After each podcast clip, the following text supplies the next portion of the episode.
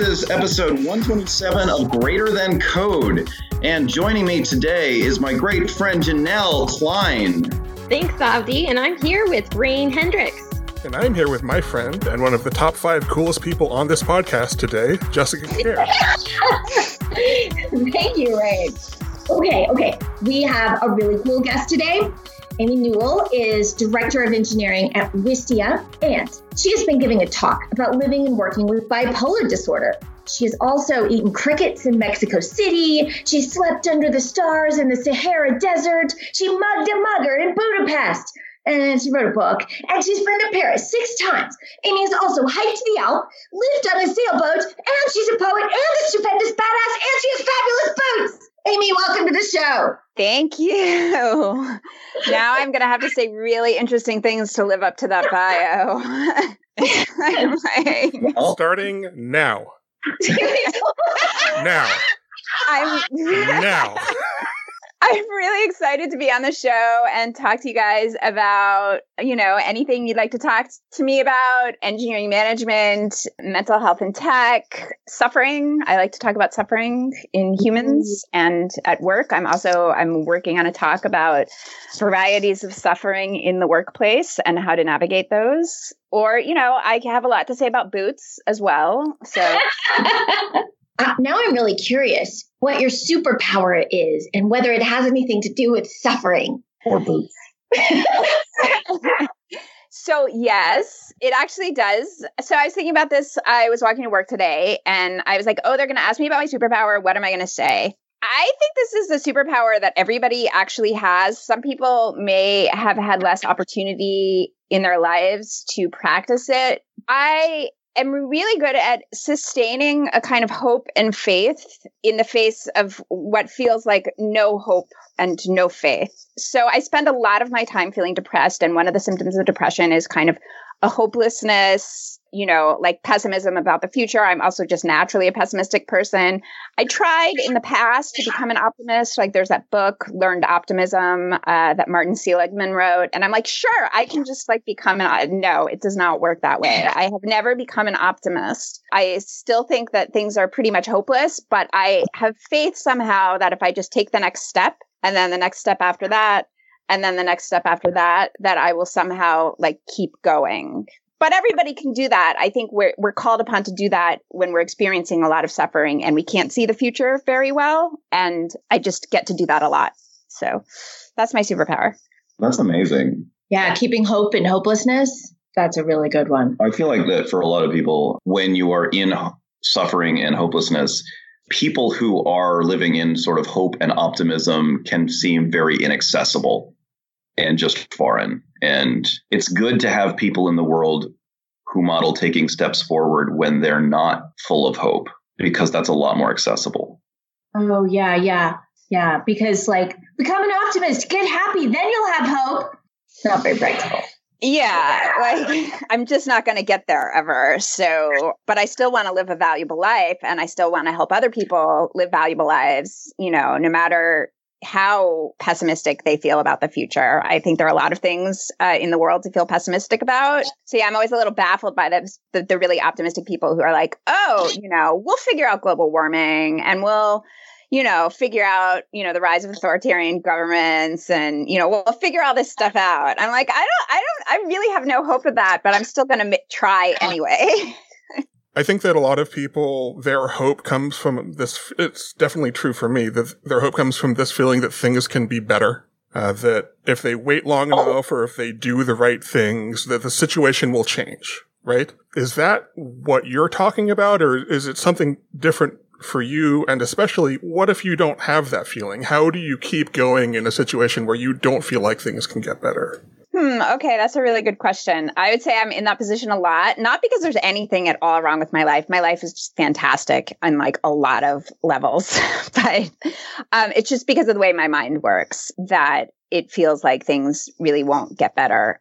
You know, I think that there are a lot of reasons to keep going in the face of not feeling that things will necessarily get better. And that's because, you know, I have some hope. I think of ways that I've added value to the world already. And so I want to continue to be able to add value to the world in whatever way I can. and I think about experiences that I've had in the past that were actually great and that I may be able to have those in the future.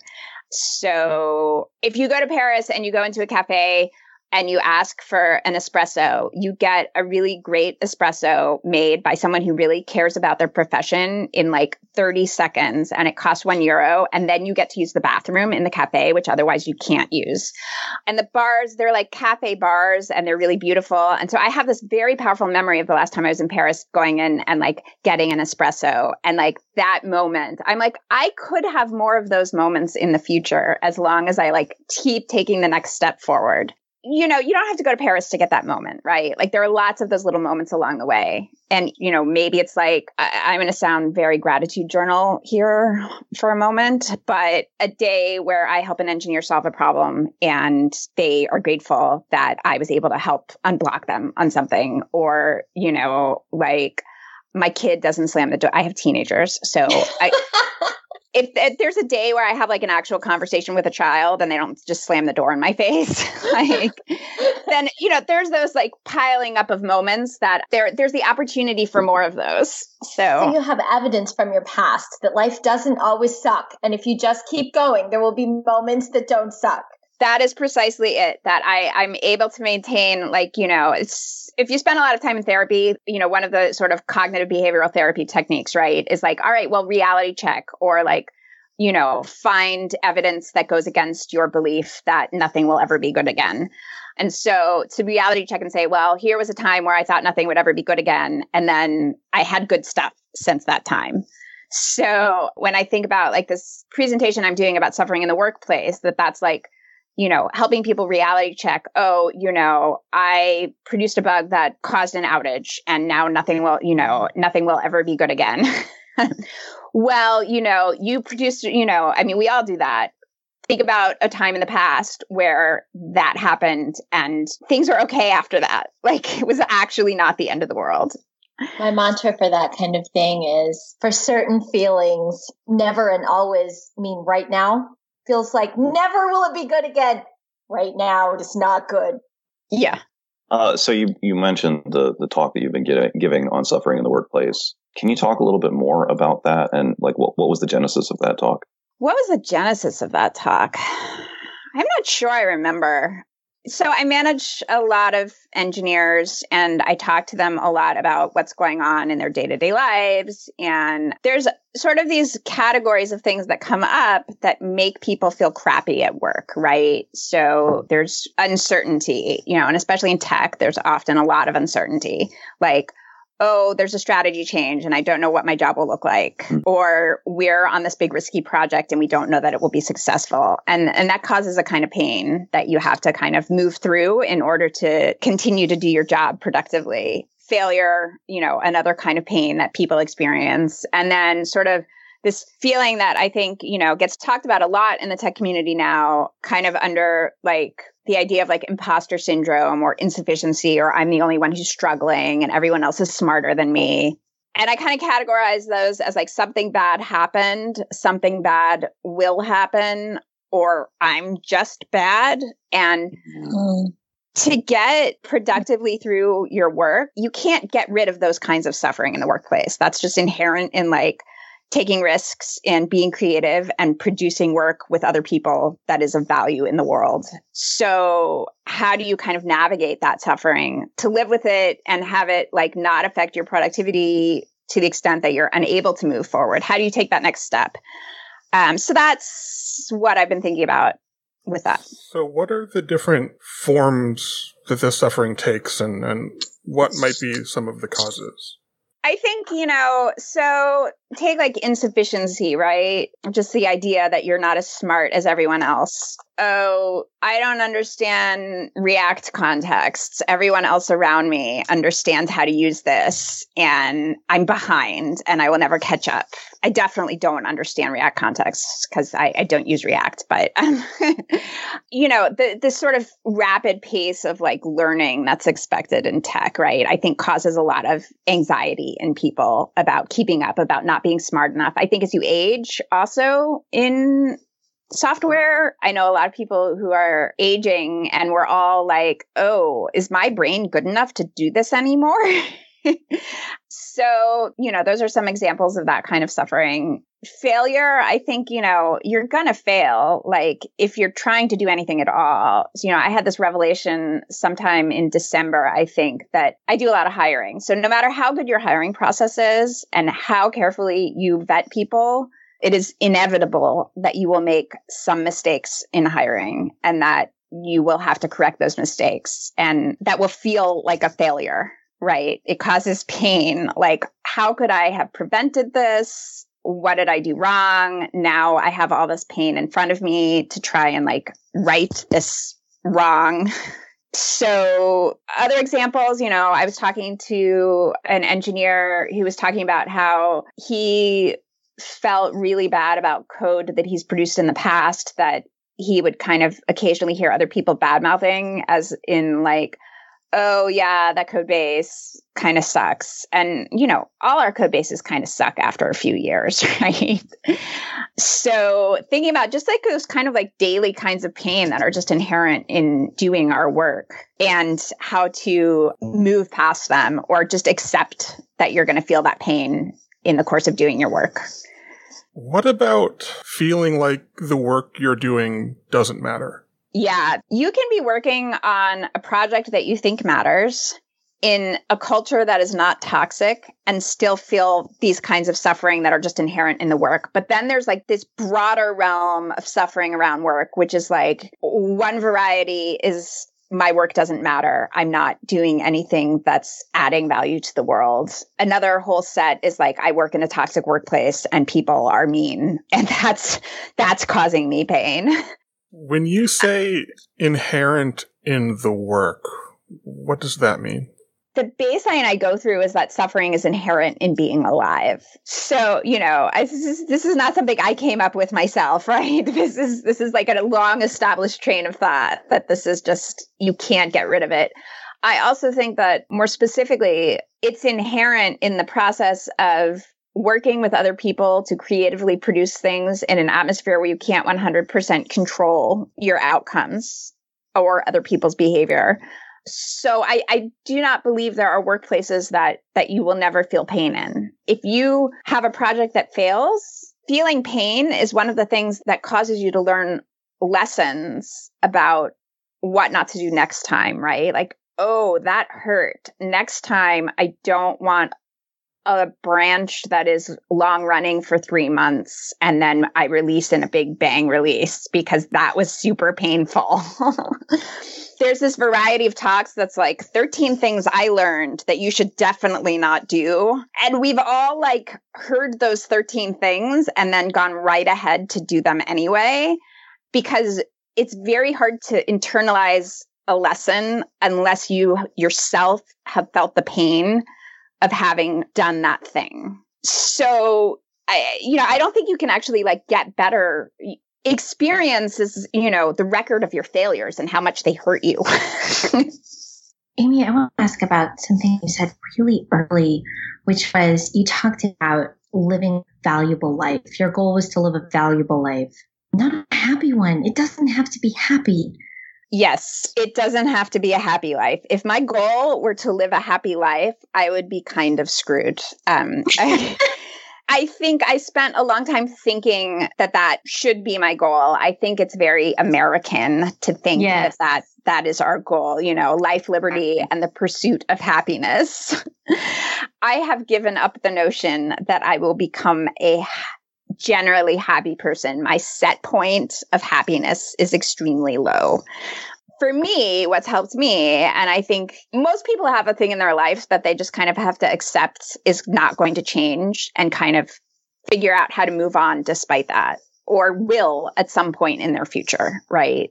you know, age and have, you know, hip replacements or who knows, right? There will be something that you have to work around that's just not going to change. Um, You're going to have to like it yeah yeah you you just have to say okay well what do i care about doing anyway like what makes hmm. life worth living despite the fact that you know so i have these very like odd experiences where people will be like Are you having a good time? And I'll be like, Yes, objectively, I see that this is a good time.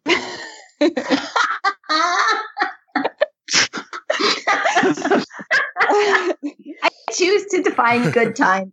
Yeah. I can know, see how other people would think that this is a good time. and I, I mean that like there are times that I'll look back on it and be like, oh, you know, I'm glad I did that. That was objectively good. But that doesn't mean I was like feeling good during that time. Sometimes I think I'm mm-hmm. supposed to be having fun, but I'm not. So now I feel worse because I feel like Right. something's wrong with me.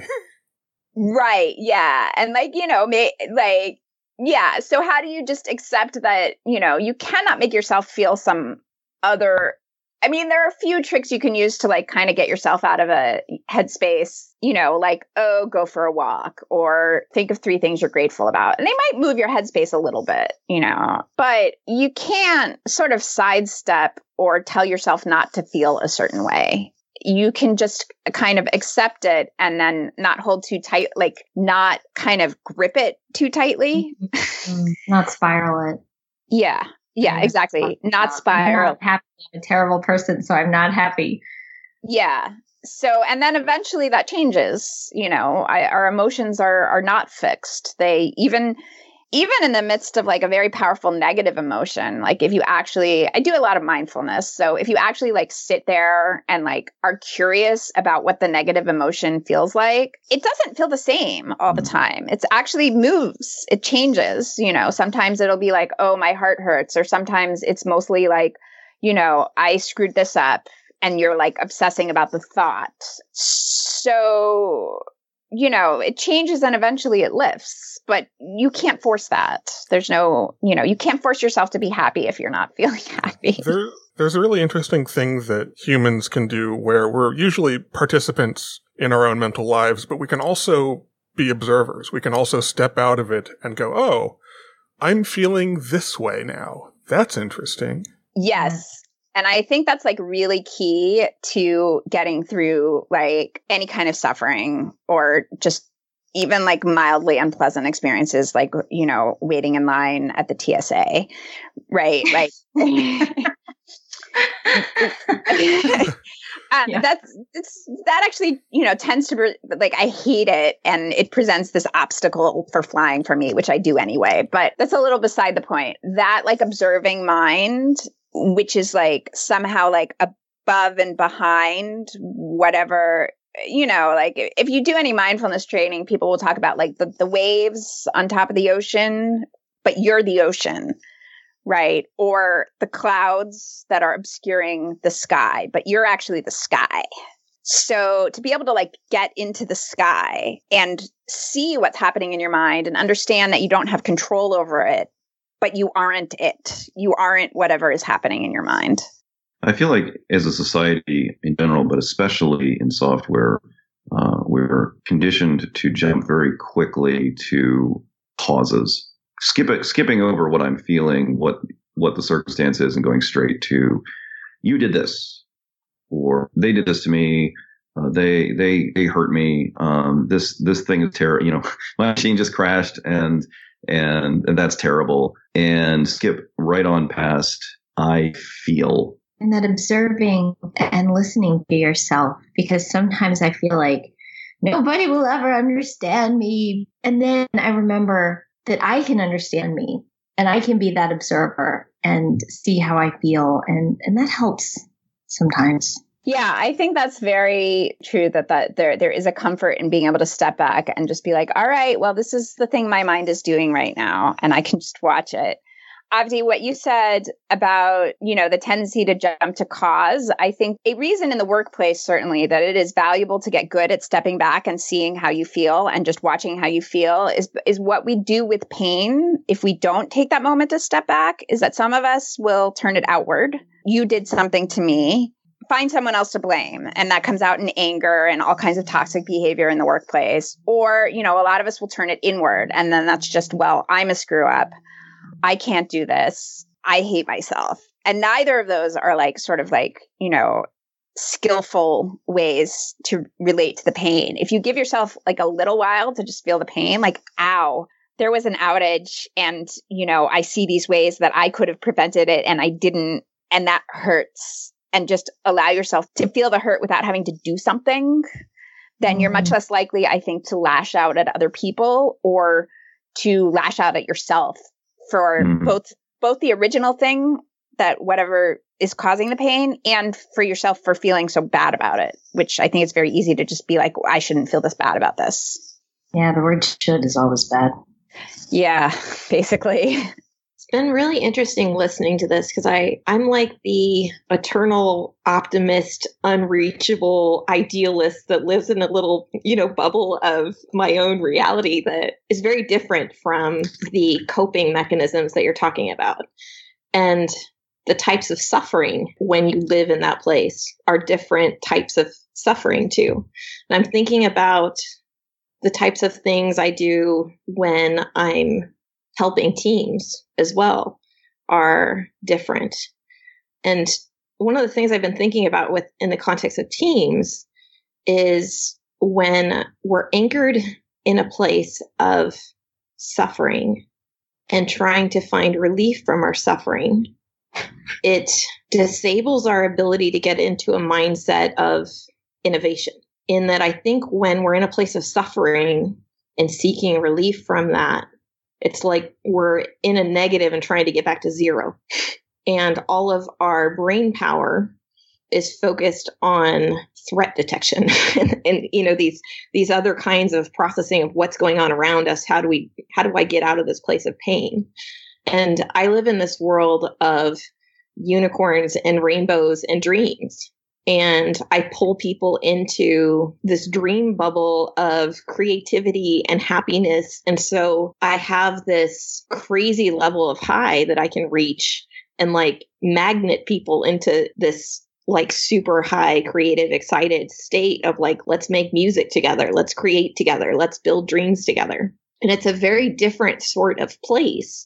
That i find like if i can shift people into that mode that they also shift to a place where they find uh, value that they can contribute. They feel special in being able to contribute. And that sometimes relieving that suffering can be providing a creative outlet for, you know, something to do with it. I think about my own happiness and things that I've learned that make me happy. And it's not that I don't experience a lot of pain in my life, but I find that I find relief from suffering through understanding it, letting it flow through me, being able to find clarity of expression becomes a way to sort of release it. And so, like poetry, art, music, those kinds of things create the satisfaction of finding clarity in the expression on the other side of suffering. And then you can kind of let it flow through you. And that once you expressed it clearly, it's kind of a way to let it go so that I can move back into, you know, happy dreamland again.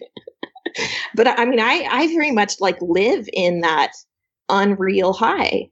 I can hit like levels of high that most people can't. And I, I turn into giggly little seven year old. I, I would like into your happy unicorn dreamland. Let me in there. Yeah, I think the thing expressing the suffering is like a really important part of being able to move through it. And I think that's one of the things that, you know, I'm speaking about sort of specifically mental health, but also all kinds of invisible disabilities and all kinds of things that that might be in people's lives that are just really hard. One of the things that i talk about is how it's kind of stigma or a lot of toxicity in cultures about not being able to speak about those things in the workplace. It's counterproductive to sort of getting work done, right? Like there there's this false idea that you can leave that stuff out of the workplace, right? That you you like you come in as some kind of like blank slate where like all your messy crap is elsewhere. well, even then a lot of the pain is directly work related. Yes, that too. So you've got like all kinds of pain both outside that you're bringing in and pain that's caused in your workplace and the less you are able to express that clearly, the less productive you become the whole idea that we shouldn't speak openly about the ways that we feel pain, I think because it'll be a downer or because, you know, it's not appropriate, it's not professional. It's not good for people, number one. It's also not good for business. You know, the the more employees have to cover what they're feeling at that takes energy. It's just utterly lost productivity, right? So I feel very strongly that, you know, that kind of workplace is actually less productive than a workplace where someone can come in and be like, wow, I feel a lot of shame because of X. Because the second they even are able to name that, they mm. have, as you are saying, Janelle, they, they've released their ability to, to move past it a little bit. And then the whole team can learn from it. Yes. And people will feel less alone as well because then other people mm-hmm. will say, "Oh, I also have that feeling." So you you are in a position where you actually get to have some influence over like what your developer culture. And I'm curious, what sort of things do you recommend to make a workplace safer for people to work through, like recognize their suffering and work through it rather than stuffing it down? So, you know, I think one of the things as a leader is just really being able and taking the time to listen to developers with care and empathy. What's going on for you? Hey, you know, I know this just happened. Do you want to talk about how you feel about that? Like, mm-hmm. so that people can express and move on after expressing the other thing that I think is really important is just being able to model, you know, as a leader. I don't have it all together. I'm feeling various kinds of pain. I think there's like a balance that I, I, don't always get right, right? Where as a leader, I it's not appropriate for me to dump my pain on people who are reporting to me, right? I, you know, I dump my pain upward on my boss, you know, or outward to my therapist or my friends or, you know, all the other resources I have. But for example, I'm taking three days off specifically for, you know, to take care of my mental health. So I'm not going around telling everybody, you know, oh, you know, I'm not like grim detailing like the grim details of my mental health. But I've told everybody, hey, I'm going to be out for these three days for mental health reasons. So, you know, I talk openly about my therapist. And that, like, is a way of creating a culture in which people uh, feel comfortable talking about their own struggles because they see that people in positions of leadership are able to do that and willing to do that. I feel like it's important to be human, to be someone that has feelings too, to be someone that has, you know, gone through challenges, that makes mistakes, that when we try and raise ourselves to a standard that is not human anymore and hide those things to the extent that oh well i don't have these things you know i've never screwed up production you know i'm thinking about like when i wrote my book i spent a lot of time telling stories about all the different things that i screwed up. And to me that was a way to lead to create a open door of conversations of you know it's okay to be yourself in all your shapes and colors and you know we all have all these things.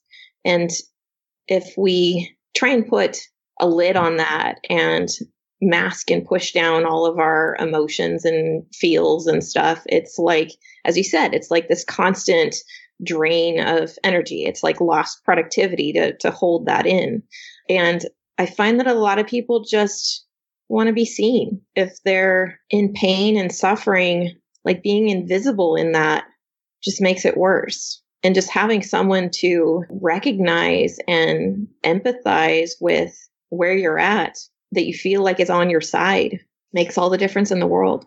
Yeah, I think that's huge. Just people want to be seen for who they really are and what's really going on with them. And when I think about to the extent that there is this kind of culture of like toxic masculinity in tech, right? That goes so wildly against what's actually needed to do that in your workplace. It's, you know, how productive are you? You know, who's the smartest? Who's the most productive? You know, who's got the most commits? all the messy stuff at life in life is like, you know, maybe you have like a, you know, someone at home who's dealing with like all of that stuff for you. So you just get to come and just push through, then that's a culture we have to move because it, it goes exactly against people getting to be seen in the workplace for where they're really at. And I think that when when we don't recognize people where they're really at, then you know, not only does that feel terrible to them, but you're making decisions in the absence of really looking at reality, right? Like, say you have a team of four engineers, you know, and somebody just had a baby, and, you know, somebody has like a sick parent, and somebody has like, you know, a mental health thing. And being like, okay, if you are not dealing with the realities that people have lives, then you're going to make poor business decisions because you're not looking at, at what you're really, you know, the team you really have to work with at that time. And people may try to like meet those demands despite what's actually going on for them. But that's, I think, where you get sort of disaffected, burned out, demotivated people. And then that makes your whole like problem as a business worse. We've sort of been talking about things managers can do to uh, help alleviate some of this suffering at work. And you might ask, well, why should managers do it? And I think it's because I think they have the responsibility because they have the authority and the ability. So they're the people who should do it. Uh, but I want to tie this back to when you said earlier that there are forms of suffering that are inherent in the work itself. And so what that implies to me is that if we don't do anything, people will suffer in these ways. And so I think we have a responsibility to try to be proactive, to find ways to be active in alleviating that suffering. And so uh, we've been talking a lot about uh, what I like to call bringing your whole self to work. Because if you have to leave parts of yourself at home, you feel alienated from parts of yourself. And we talked earlier about being connected to the work that you do and its impact on others, on the company, on the users. So that's being alienated from the product of your work. And there's also this idea of not feeling connected to other people that you work with. Uh, Janelle, you were talking earlier about bringing people into a place where they feel like they can create together. And then there's another one that we maybe haven't talked about as much, which is the suffering that comes from not feeling like you have control over the way that you work in, in the way that we work, there's this feeling that we're, the, the cliche is cogs in a machine, right? That we're tools or instruments. We're not treated as people. We're not given the ability to make decisions and to be creative. And so these sufferings that are inherent in the work, I think that's exactly right. And so I guess my question is, if it's true that we need to be proactive in, in trying to solve these problems, what are the things we ought to do? How do how can we sort of find ways to ameliorate each of these things? Maybe so to give an example of feeling disconnected from the product of your work, maybe an answer there is be more open and explicit in honoring and appreciating the work that people do. You know, find ways within your team, within your process, within your culture, whether it's demos, whatever it is, some concrete things that you do that appreciate the work of other people what are concrete things that we can do that are like this that can address these sufferings? Um, okay, yeah, let me think about that. I, I do think uh, appreciating other people and not just leadership appreciating, but coworkers really expressing appreciation for one another. I also think in in a really you know sort of healthy workplace culture, coworkers are jumping in to assist one another to kind of alleviate suffering. So I'm thinking of an example where someone made a mistake. It was a mistake that caused a, a, some security stuff. And that person kind of froze at that point. And a coworker immediately jumped in and was like, I got it. So I saw what I was hap- what was happening and I was like, "Hey dude, it's going to be fine. I know this feels bad to you. I know like I've done this. I've had these things happen and you, I, I know how I know how crappy you might be feeling right now, but I just want to assure you that this is going to be fine. And so the, I think the combination of having like a coworker jump in and just be like, I gotcha. Like, I know you're, you're in a bad spot right now. And then having like people from various angles also reassure. You can't get rid of it entirely, but it alleviates that pain and makes people feel kind of held in it. So I don't know that that was like specifically answering your question or not. So maybe feedback on if that was what you were. It was a big question. yeah. Uh, maybe we could try to attack it in parts and or talk about other things. So this idea that we can't bring our whole selves to work, that we can't really be ourselves at work, that there are parts of us that we have to block or lock off or leave at home. I, I think you're right that the way to solve these problems is through people helping each other. I think that's, I, think you hit the core of it right there. Rein, can I mention yeah. that it is easy to say bring your whole self to work when you are a white person who fits in just fine with programmers? Mm-hmm. Mm-hmm. Because maybe bring as much as we want to work. Mm-hmm. Because we don't all fit in perfectly with all parts of ourselves, and that's okay too. Yeah, I think that's a really good point. Like, I, I, I, think most people would look at me and how I am in my workplace and say, wow, Amy brings maybe more of herself than we need to see, right? But I actually don't bring every single aspect of myself into the workplace. There are some like areas of my life that I I prefer to keep private, you know, with a few exceptions. But yes, and particularly around like the issue of mental illness, right? So I am open about my bipolar disorder and I have been for years now and that is a choice that I made, but it is not a choice without consequences there is a stigma and there is a possibility that either in the past or in the future I have or will be turned down for jobs just because someone saw something on my Twitter feed that was like, oh, wow, you know, we don't necessarily. You don't want those jobs anyway, do you? No, I don't. But like, I'm also in a position where if I'm out of work for three months, I can absorb that, right? I, I am in a position of privilege. And people who are like, well, why didn't she speak up about the sexual harassment? Well, because it's really risky to do that. So I think, you know, we have to accept that everybody needs to assess their own risk tolerance and uh, in terms of the consequences of bringing certain aspects of themselves to the workplace. And that we who are in positions of privilege have to make it as safe as possible for other people to bring as much of themselves to work as they want by making a little bit more space. Like I make more space for people who aren't directors of engineering to be like, oh yeah, I got to go to my therapist too. So yeah, making space for people with less privilege to have that, to get that as much as they can. I, I think I need to be super clear here that when I say bringing your whole self to work, if you're not doing that, then that's not your fault you're not doing it because you're responding in some way that you think is is adaptive to the challenges or the problems you see at work. And well, there's also no should about mm-hmm. that. You're not failing if you're not bringing your whole self to work because you choose. When I say should, what I mean is that you should be able to, in that the environment and work at, that's created at work should allow you to feel the safety and the comfort to do that. And if it doesn't, that's the fault of the people who create that environment. That's the fault of the people with power. And as a person with relative power, certainly in my organization, it's incumbent upon me to model that and make more space for others. And I take that very seriously. like that's a thing I must do to live a life that I find valuable to be alive in. You know, so if, if we see that someone isn't doing that, what we should say is, oh, I acknowledge that you're not, and it's okay that you're not for you. Now, what can we do to make it so that you can?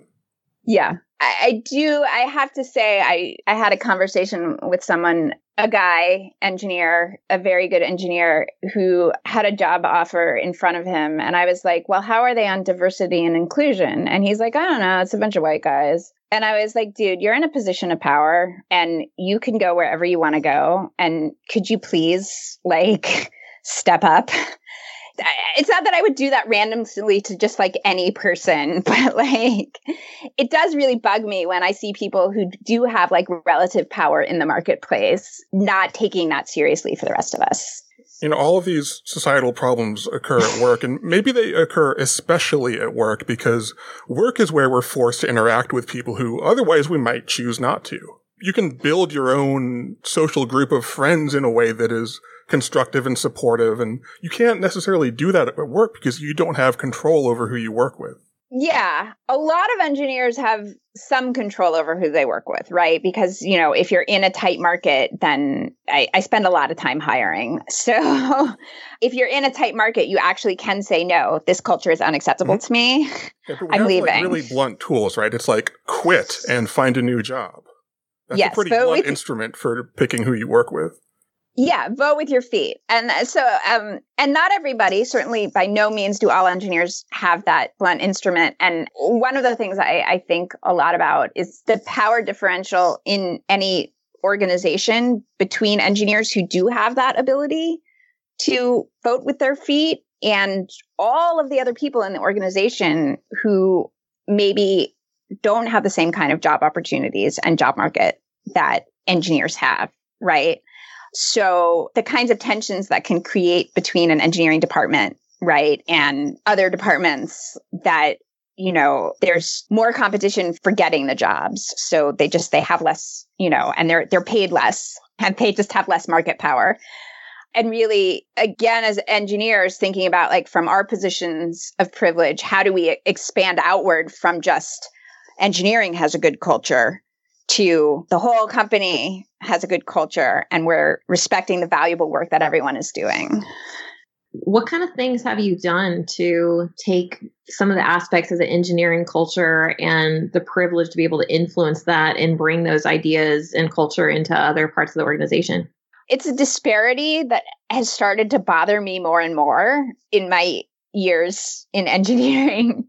And you know or even within engineering right? You see it in terms of like the the layers of like you know well if you're a kernel hacker you know versus if you you know work on wordpress sites right? Like the disparity in salaries and respect and autonomy that is provided like these various different kinds of engineers.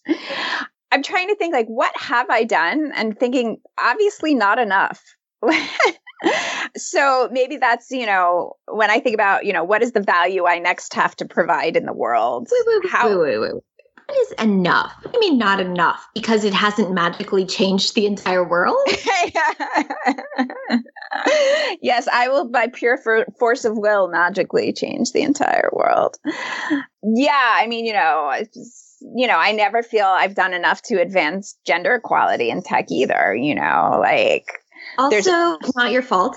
but you know, as a woman in leadership, right? I feel, you know, as a abs- woman in leadership, you're advancing it. Period. Fair enough, but you know, I, I feel this increased burden, and maybe that's just a psychological thing that I should just let go of. I feel like that sense of burden, though, is also what helps you to see these disparities that a lot of folks are blind to like you know you're talking about just this differential in in status between the kernel hacker and the wordpress engineer and there's differences in salaries and things right? But there's social ranking systems that are in people's heads that are unspoken that affect how we treat one another how we see one another. And being able to see those things and also see the influence that we have in the engineering world because of market power, as you said. You've got options, you've got choices. And so engineers have a phenomenal amount of influence to impact the social world. And by you kind of carrying this burden and seeing those things and raising visibility of those things to others, I feel like you just providing a lens, helping other people to see those disparities is a first step in shifting behavior dynamics. If I went up and I was talking to a WordPress developer and had like a picture in my head of, oh, you're not a real developer because you hack WordPress sites, right? And if I recognize that in myself, that feeling, then maybe I could do something different then of going out of my way to look for cool things or doing special skills they have and respond with with kindness and appreciation and you know just respond differently just by recognizing those dynamics. Because it's it's like all the undercurrent unspoken stuff like there's this sense of suffering that comes from reacting to how you feel you're seen in the world, right? Like I walk into a room and I have a perception of how all these other people see me. And I've got like all these mirrors in my head that are like reflections of myself. And before anyone says anything, just all those unspoken inputs, all my past history of times people have said things to me, I'm reacting to that, right? I'm reacting to that burden. I'm shutting myself down in response to how I believe people see me, whether it's real or not. And some of that is very real. Some of that, like social ranking things of cultural dynamics of how we're treated, of what's acceptable, of ways to be, we respond to just, you know, out of human nature. You're in a particular cultural group that you want to fit into and you get a read on what the expected social norms are, what's okay in terms of a way to be and you respond to it and you shut parts of yourself down and you don't talk about the things that aren't okay to talk about. And it's the people that step outside the already established norms that set and change culture. It's it's having the courage and the strength and the confidence within yourself to be an example even if you are kind of in dissonance a bit with a culture that shifts the norm of the whole. And I feel like when it comes to hiring, bringing some people on the team that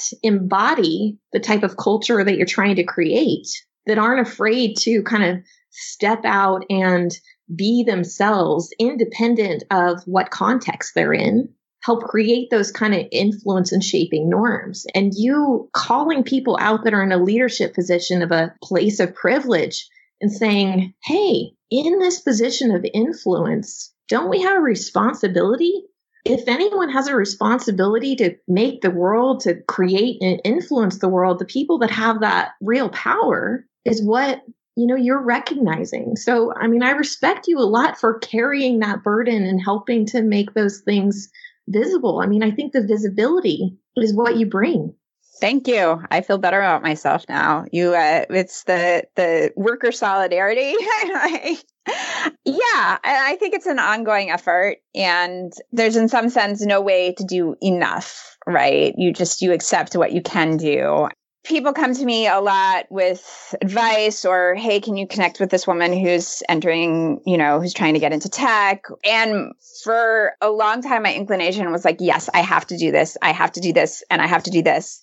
I'm in this position. I have to help as many people as possible. But now I'm like, well, I have to put my own oxygen mask on first, right? And so I'm more and more saying, hey, I can't, but so and so could. Let me hook you up with them. Or, you know, trying to like bring more people into the position where they're being asked for advice and connections and all of the stuff that you can do to sort of change the culture and you know, make it more diverse and inclusive because I can't do every single one of these things myself. Yeah, I just want to say to the to, the, to your point about encouraging white guys in tech to use their relative power to pull organizations in a, in a direction, you know, by by being a little bit choosy about, well, hey, you know, that that that team looks like a mon- monoculture it's the right thing to do, but also monocultures are boring.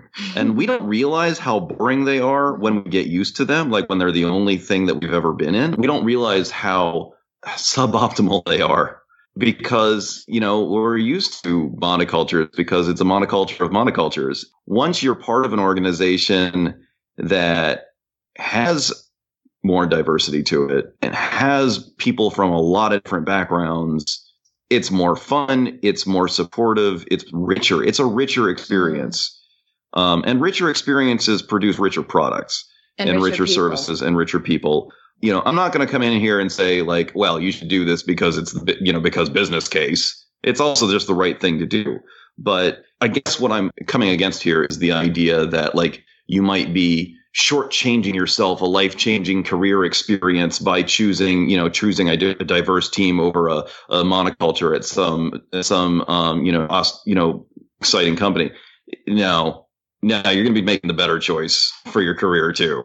Yeah, I think that's a really good point. And I want to address what you said about, well, it's not just about the business case, right? It's also the right thing to do for people. I think one of the things that as I've advanced in management that I've had to really press against because I'm like, I'm not an architect, right? I, I I'm not one of those engineering managers who are like, yeah, I still like to get my hands in the code because I'm, you know, you know, and more power to those people if they can somehow do both of those jobs adequately. But one of the things I I feel pressure, particularly as a woman and particularly as a manager, is you know, like the sense that maybe I'm just like coddling engineers because I care about their feelings or too busy trying to save the world to really be taking into account the fact that businesses need to be profitable, you know, or like, you know, building value towards IPOs or whatever those hypergrowth companies are trying to do. Those things are not in conflict being kind to the people who report to you is not in conflict with those people being productive it's actually like leads to those people being productive. And i just i i truly don't understand how like do people not understand how humans work? That they think that being unkind and dehumanizing leads to better products? It, it can't. There there was this thing that I used to experience. So I was I was homeschooled all through um, my childhood, and there was this thing that I used to experience where people would be like, well, how did you learn to deal with bullying? and I'm like, I didn't learn to deal with it. I learned to look at it and say, that's unacceptable. I'm not going to be here if there's going to be bullying going on. and that's also a statement of, you know, that's also a statement of my enormous, you know, power in society just from uh, just from various accidents. But, you know, the point there is there's this sort of line of thought that you see sometimes that's like, I experienced toxicity and now I'm successful. Therefore, toxicity leads to success or is unavoidable. And none of those things are true. They're part of a particular game that maybe you never saw out, saw the outside of that game because you, you were born and raised in it. But there are more games. Yeah. For me, I, I think there's a, a selection process that happens maybe if, if you're familiar with Chomsky's manufacturing consent, like why is the media the way it is? It's because if you get to be an editor of a major newspaper, you act a certain way. And if you don't act that way, you don't get that job. Why are so many CEOs, uh, what's the word? Uh, psychopaths. It's because if you're not, you don't get that job. It's harder to get that job. There's selection pressures all throughout this system. And I think it's harder to become a higher level manager who is kind. I think if you get to that position, it's just there are fewer of you around. Uh, yeah, it's not, you know, that's changing now, but it's not what's kind of, you know, privileged in engineering management culture necessarily. There's more of this like metrics based approach to everything, including sort of human productive output in engineering that I think goes against a kind of, you know, more empathy driven approach to management. And it's not that I'm against metrics, uh, but I, I think they often measure you know, for example, just the very basic like measuring number of commits that various engineers produce every day, right? Or how many PRs have you closed? Well, maybe you're an engineer who is spending a lot of time mentoring someone else, answering other people's questions and unblocking other people. And that is not reflected in these metrics. You don't get credit for that, right? You get credit for writing code as opposed to credit for advocating for the deletion of some code or credit for saying this feature could be better in this way or is going to cause problems in this way. So let's not even make that feature. We had an engineer who uh, recently worked really hard on uh, on a feature and then something happened which changed sort of uh, the goals of the, the product and he was like the right thing to do is not ship this feature okay? We should this feature is no longer relevant. It's done. I worked very hard on it but the right thing to do is just like pull it completely. You know so finding ways as a manager to i think give people you know, value and give people credit for the ways they contribute that are not like metric, like can cannot be measured by metrics. Yeah, that is important. Can we you spend like a minute or two talking about bipolar disorder? Because I have a history of that in my family and I've never been formally diagnosed and I wanted to talk about it a little bit. Sure. Yeah. So I'm not a doctor. I cannot diagnose you. A standard disclaimer. Um, uh, I have bipolar type 2 uh, that for me and everybody experiences different constellations of symptoms over their lifetimes, obviously. But um, I uh, spend about 80% of my days depressed. Um, so, um, and then there's like maybe like 5% of the time that I'm in a state of, of hypomania. So that could look like I just feel kind of productive and focused and like a normal human being for once. It could look like I'm really kind of irritable and I just want to jump out of my skin all the time. I have like telltale signs. Like if I'm like feeling a little hypomanic, I'll like snap my fingers a lot. And my husband will be like, Oh, honey, you're snapping. Do you want to like take a Klonopin and go to bed early? you know, uh, there's a significant component of anxiety there. That is kind of my has been my experience. I'm also treatment resistant so i've been on a lot of different meds and many people have better experiences with meds than i have had. I still have a really hard time despite having tried lots of medications out there which isn't to say that people shouldn't try medications but a lot of people with type 2 bipolar, especially, end up diagnosed as major depressive because they feel fine when they're hypomanic. Their doctor may never see them in that state. So they might end up on antidepressants when mood stabilizers might be better for them. I wasn't diagnosed with bipolar until I was 37. so I just somehow, it flew under the radar. Like, you know, like if someone had been, ever been like, Did you write a book in a week and a half when you were 17? I would have been like, Oh, yeah, I totally did that. Cool. So I'm actually on track because I'm 35. Yeah. yeah. So, um, you know, I would say I think anybody with a history of depression should probably ask their doctor, like, who's ever felt like a kind of up should ask their mm-hmm. doctor. Like, I don't know. Do you think it could be this other thing instead? But so I, I hope that was helpful. I, I had three specific questions because I know we're going to wrap up soon. The first one is if people are thinking, hey, maybe that's something that I might have, what should they look for to, to try to figure out whether it's something they should pursue? Um, I think they should um, talk to a psychiatrist and raise that as a question with a psychiatrist. Hey, I've I've heard about bipolar disorder. I'm wondering, you know, maybe, you know, I have a history. There are like, you know, lists of symptoms on the internet that you can look at, print that out and bring it to your doc. Hey, I've, I've had these things. That's the first thing I think, you know, find a doctor to help you diagnose it, but bring it up to them because they may not bring it up themselves. And then the second question, and I think actually I can only remember the second question now is, is there anything you can suggest for people who are starting to get into treatment, who have seen a, you know, psychiatrist who have been diagnosed in terms of how to find the right psychiatrist, how to find the right medication, how to deal with their psychiatrist and work with them more effectively? that sort of thing. Tracking your moods, that's like a pretty basic thing. I use just a little daily mood tracker on my phone so I can see sort of where I'm at from day to day. Having patience, uh, it can take a really long time to find a medication or combination of medications that work, and that's you know super frustrating. But having patience, and I, I think finding a doctor who is really willing to be a partner with you, right?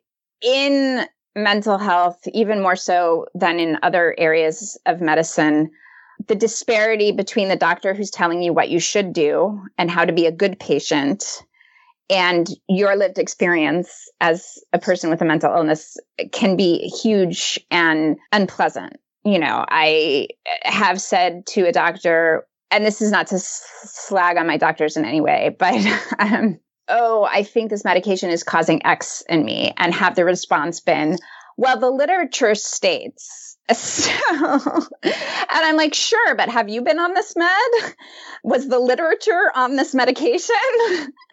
so, really finding a doctor who will like value your lived experience that you're bringing and your own treatment goals in terms of what is the life you want to live and how do you want to get there and what trade offs are you willing to make? You know, are you willing to be on a medication that might make you gain 40 pounds and mess up your lipid profile? Are you willing to be on a medication that might do X, Y, or Z? What's important in your life and living a good life and finding doctors who will respond to that? There, there's a piece too um, that um, I don't want to speak for you, but I feel like it's come up. Uh, we've we've talked about this, uh, you and I, from time to time, and one of the things that I've heard from you, maybe not in so many words, but it's there, is like is the idea that also there isn't like a fix. Like there's not like, okay, we found the right set of, of medications and practices or something like that. It's just, it's, a, it's, would you say it's like, it's more of a journey or something like that? Yeah, it's definitely more of a journey. I mean, for some people, you know, I think there's like a subset of people who can just go on lithium, right? And then as long as they take their lithium, they're they're they're really pretty much okay. I, think that is a, a small subset, and that a lot of us are really on a journey to just to live the best lives we can with the symptoms we have. Well, that was really helpful for me, so maybe it'll also be helpful for other people. So thank you very much. You're welcome. Okay. Oh, thank you. Reflections time. One of the things that I heard in this episode was that there's a framework for dealing with suffering. Because while we want to avoid unnecessary suffering, some of it's just life. And so we can work on alleviating it. And the first step is a separation of concerns between observing the feeling and deciding what, if anything, to do about it. And that by itself, that, that's helpful right there. One of the things you said that really jumped out at me was that do people not understand how humans work? And we have this, you know, idea, this culture that is sort of bred in the management world of that dehumanizing people is somehow a better way to go to increase productivity by cracking the whip, I guess you could say. And in truth, these two things are not at odds with one another. We can be kind. We can help people to feel supported as human beings in the world. And by supporting people, we can actually end up with a better, healthier, more productive organization. One of the things that stuck with me the most was the discussion of, of kindness in the workplace and kindness in our power structures. And I feel like in many ways I'm sort of a poster child for the person that ought to fit in into the traditional, and ought to be just fine in a traditional software organization and you know or or that I should have learned over time to fit into the traditional software organization. And in truth you know what I found is that a lot of it just still is painful. A lot of the traditional assumptions about how we're supposed to work with each other and how we're supposed to manage each other is just painful. It's demoralizing and it's depressing and it's hurtful. And you know this this stuff being kind learning kindness and being skillful with with suffering and emotions. It's not just about supporting the people that have mental illness or supporting the people that are marginalized or supporting the people that are whatever category you want to come up with, subcategory you want to come up with. It helps. It, it makes everything better. And, and if that's not obvious yet, it's probably only not obvious because you haven't experienced it yet. Yeah.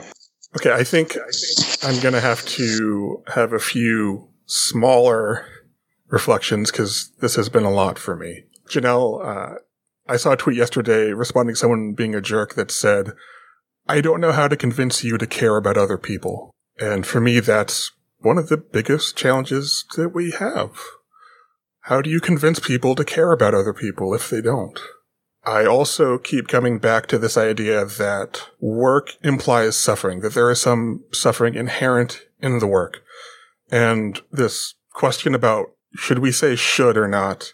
And for me, the problem of suffering has there, there are two important questions, and one has a very easy answer and one has a really hard answer.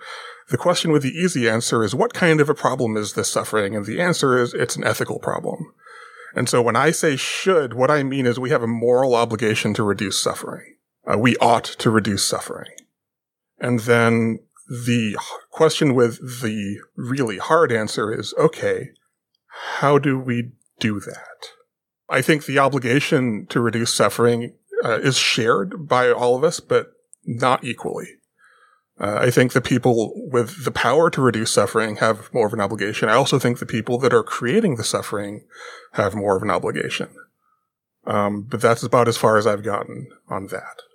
I, think the thing that that I'm now thinking a lot about was a little bit of a, a tangent in the conversation as a whole, but when we were talking about disparities amongst different types of engineers and between engineering and other departments in tech companies. And what I could be doing how I can, you know, address that more, I think, in my work in engineering leadership.